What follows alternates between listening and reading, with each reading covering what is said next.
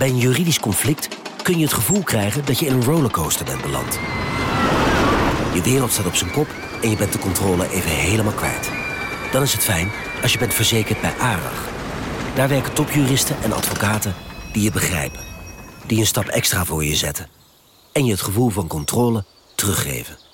Met kennis en informatie, met heldere uitleg en met gericht advies. ARAG, juridisch probleemoplossers. Een maatschappij waarin iedereen meedoet. Een gezonde, groene en rechtvaardige wereld. Daar willen jij en heel veel andere mensen best iets aan bijdragen. In het klein en in het groot. Dicht bij huis en ver weg. Zo hebben we vorig jaar 349 miljoen euro bij elkaar gebracht. Miljoenen waarmee onze goede doelenpartners de wereld elke dag een beetje beter kunnen maken. Nationale Postcode Loterij. Samen voor een betere wereld.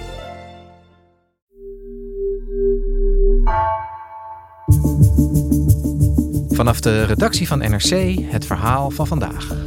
Mijn naam is Egbert Kalsen.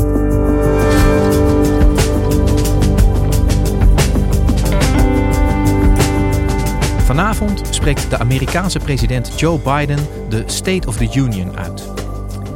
In deze jaarlijkse toespraak vertelt hij over de stand van het land, maar Amerika-watchers zullen de toespraak dit jaar vooral scannen op aanwijzingen over de toekomst van de president zelf. Amerika-correspondent Bas Blokker zit klaar met zijn laptop en zoekt naar hints. Is dit de laatste termijn van Joe Biden?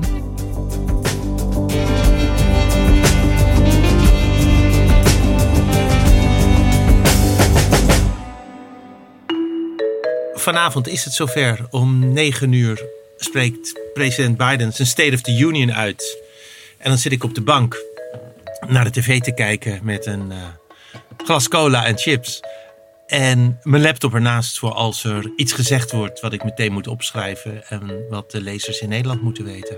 De State of the Union, het is natuurlijk het is de Amerikaanse troonrede. Elk jaar moet de president het congres vertellen hoe het er met het land voor staat. Maar het is uitgebouwd van een toespraak naar een soort Amerikaanse televisieshow.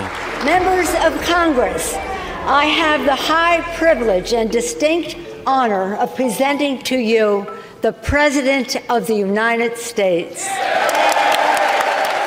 Waar de president een opsomming geeft van zijn prestaties van het afgelopen jaar. Hij kijkt vooruit naar wat hij het komend jaar van plan is te doen. En het is ook een echt Amerikaans showprogramma met allemaal speciale gasten die dan uh, in het zonnetje worden gezet. Ja, Bas, de Amerikaanse troonrede. Ik vind de Nederlandse troonrede altijd uh, betrekkelijk saai, moet ik je heel eerlijk zeggen. Uh, die State of the Union dit jaar, hè? wat maakt hem nou zo bijzonder? Waarom kijk jij daar zo naar uit? Ik zit dit jaar, en ik denk alle Amerika-watchers met mij, heel goed op te letten naar de geringste signalen die president Biden gaat geven over zijn eigen toekomst. Dit is de laatste State of the Union voordat het verkiezingsseizoen voor 2024 losbarst. En de vraag die boven deze State of the Union hangt is: gaat president Biden op voor een tweede termijn? Nou het is ook niet zo gek dat we daar met z'n allen op zitten te letten, want Joe Biden is 80. Heel Amerika twijfelt of hij zich nog wel een keer kandidaat gaat stellen en twijfelt vooral of hij dat nog wel moet willen. Ja, Bas, misschien goed om eerst eventjes bij de inhoud van die State of the Union uh, van vanavond stil te staan. Wat is de stand van het land? Hoe staat Amerika ervoor? Ik denk dat je objectief kunt vaststellen dat Amerika er eigenlijk best goed voor staat.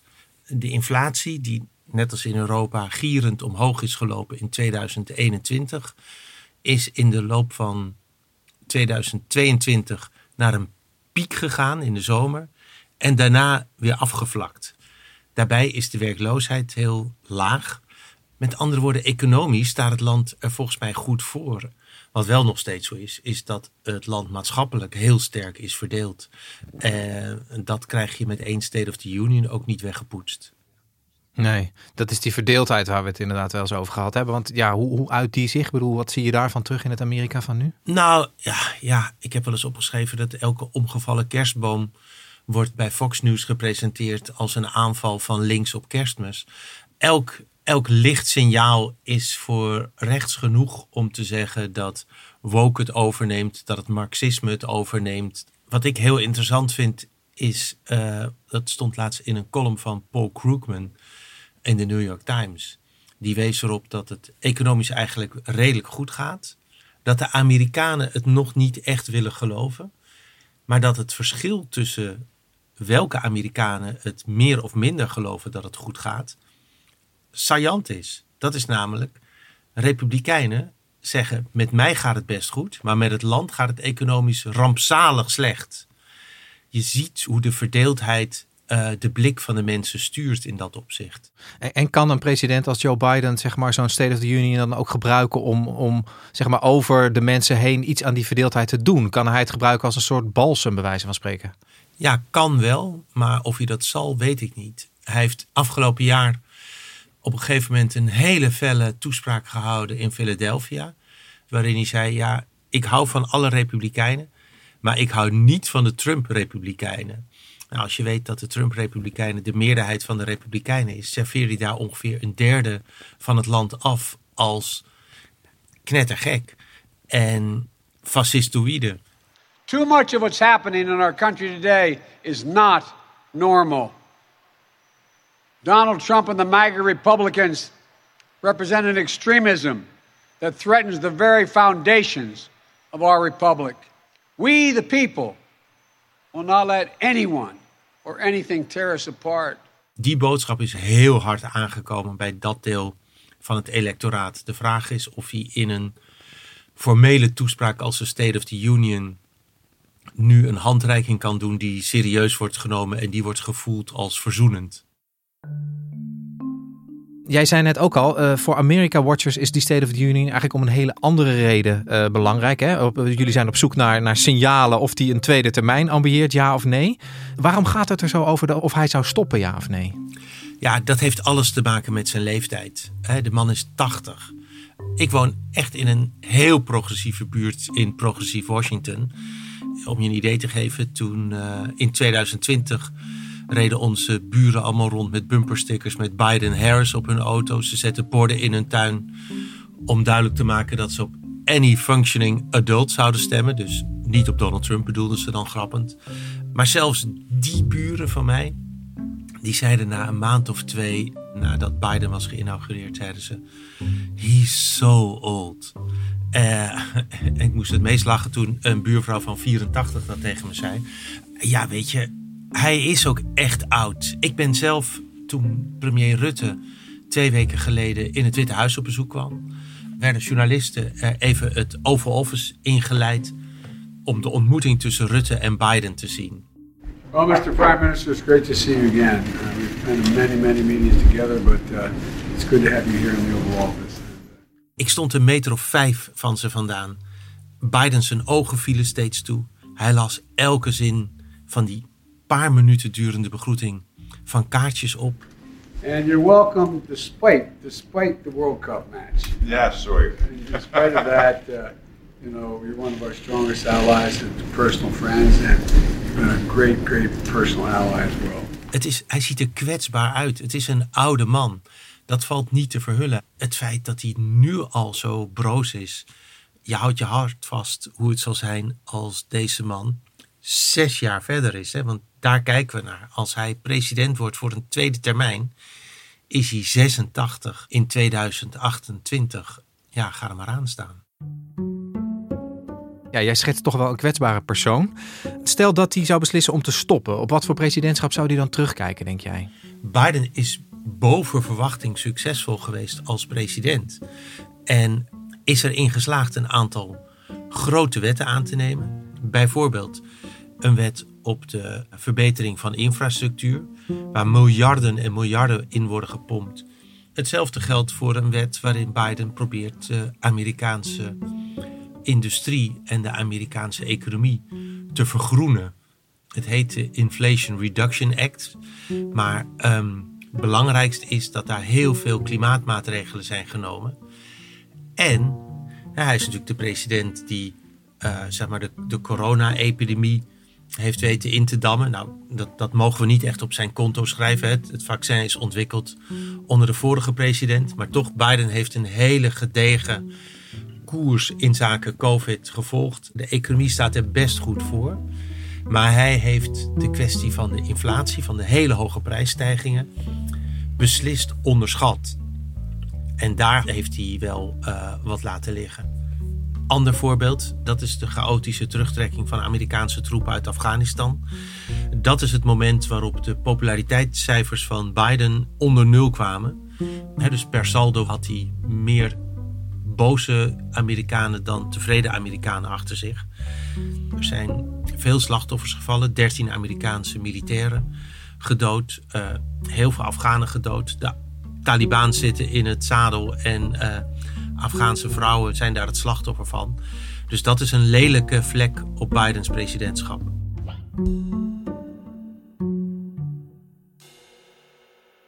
Ja, Bas, een, eh, een, een, gemengd beeld, maar positiever dan, uh, dan aan het begin verwacht, zouden we kunnen vaststellen, denk ik, hè, over het presidentschap van Biden. Ja. Wat zou er nou gaan gebeuren als hij zou besluiten om weg te gaan, als hij niet voor een tweede termijn op zou gaan? Ja, ik denk dat zich op dat moment voor de Democraten een heerlijk vergezicht opent.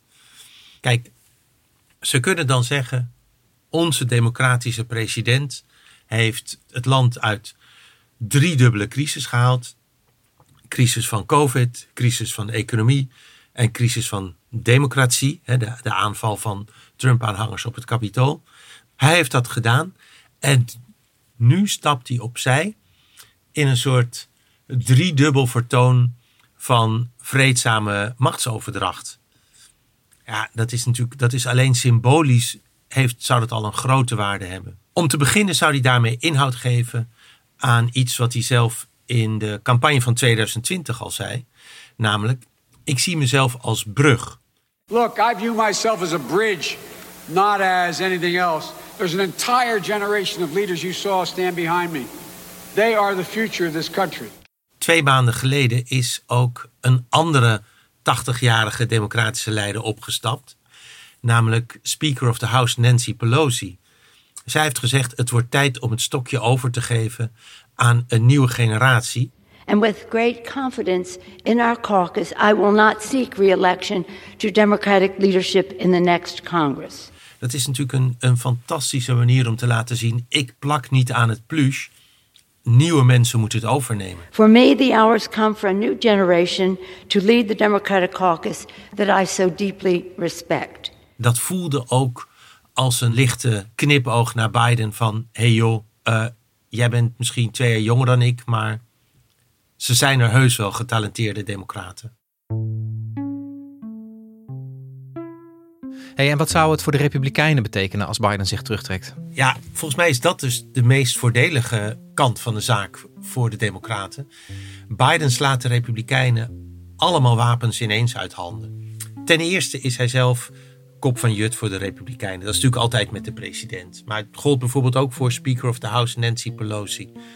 Als die twee weg zijn, dan hebben de Republikeinen eigenlijk nauwelijks meer een doelwit om op te schieten.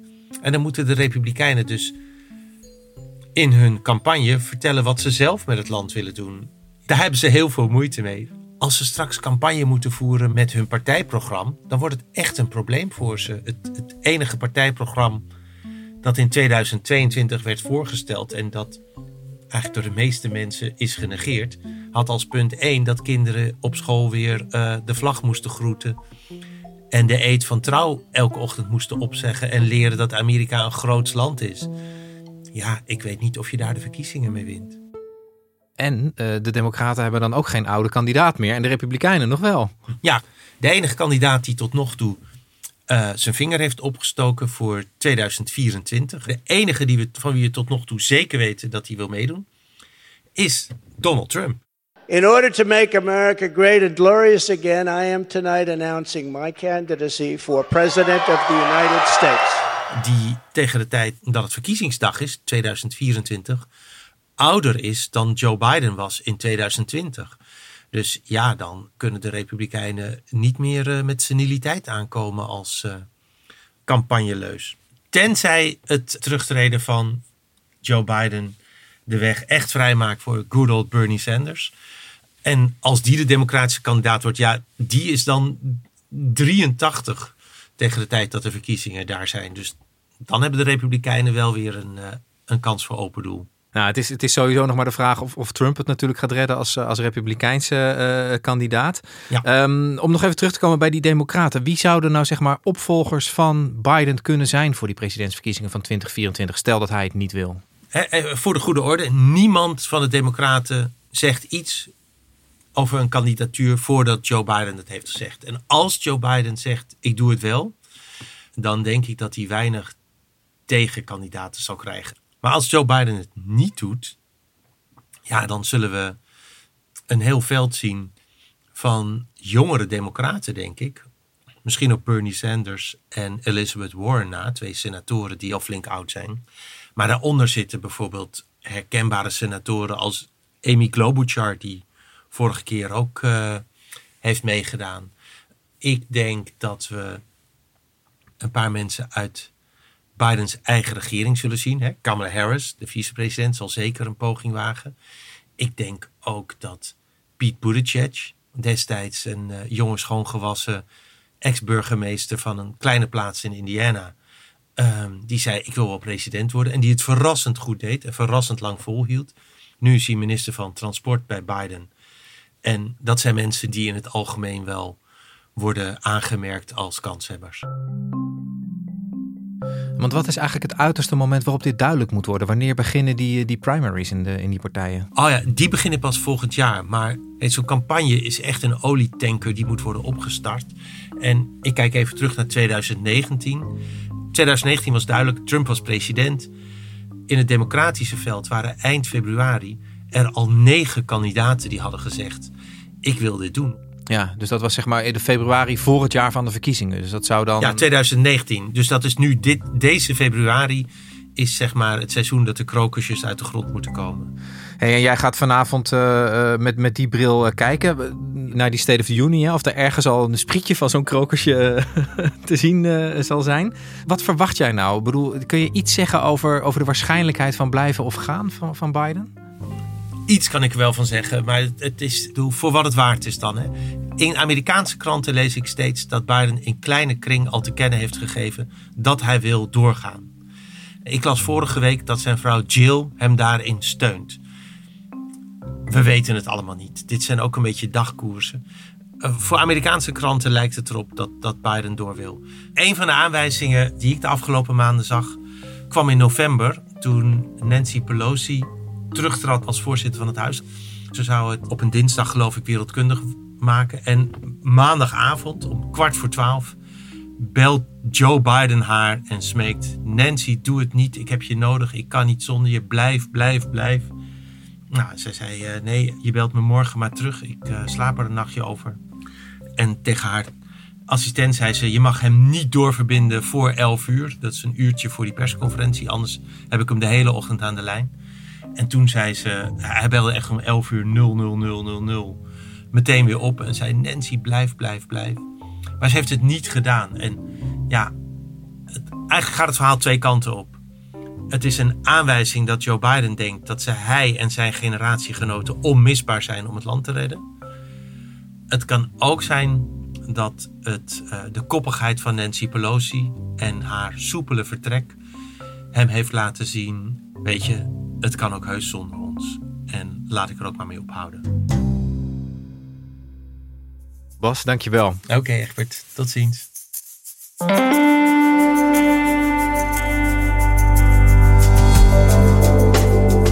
Je luisterde naar vandaag, een podcast van NRC. Eén verhaal, elke dag. Deze aflevering werd gemaakt door Nina van Hattem, Iris Verhulstonk en Jeroen Jaspers. Coördinatie Henk Ruigrok van de Werven. Dit was vandaag. Morgen weer.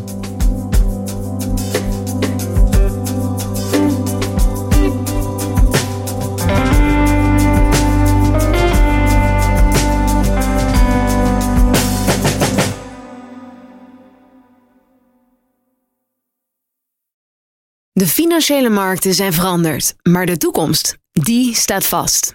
We zijn in transitie naar een klimaatneutrale economie. Dit biedt een van de grootste investeringskansen van onze generatie. Een kans voor u om mee te groeien met de pioniers van morgen. Meer weten? Ga naar carbonequity.com. Carbon Equity. Do good by investing better.